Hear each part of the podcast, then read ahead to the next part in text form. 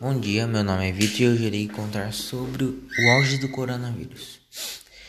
No mês de abril, o Brasil ultrapassou a marca de 70 mil casos confirmados de, de 5 mil mortes por Covid-19. Mais de 2 mil municípios já foram atingidos pelo vírus.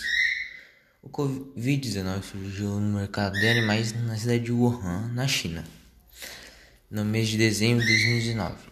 Essa doença afeta a população mundial e levou-se a uma pandemia. As capitais o Ministério e o Ministério da Saúde reconhecem que se a suspeita teve complicações respiratórias ou alguns sintomas de gripe, pode estar relacionado algum sim, ao coronavírus.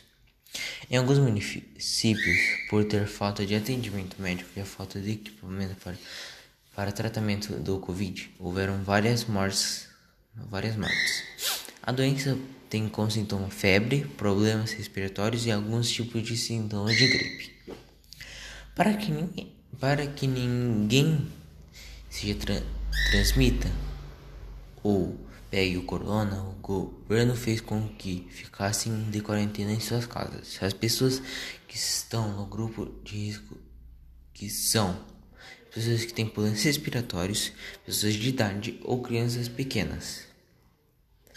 No mundo até agora houveram 6.234.320 casos e 375.741 mortes por corona.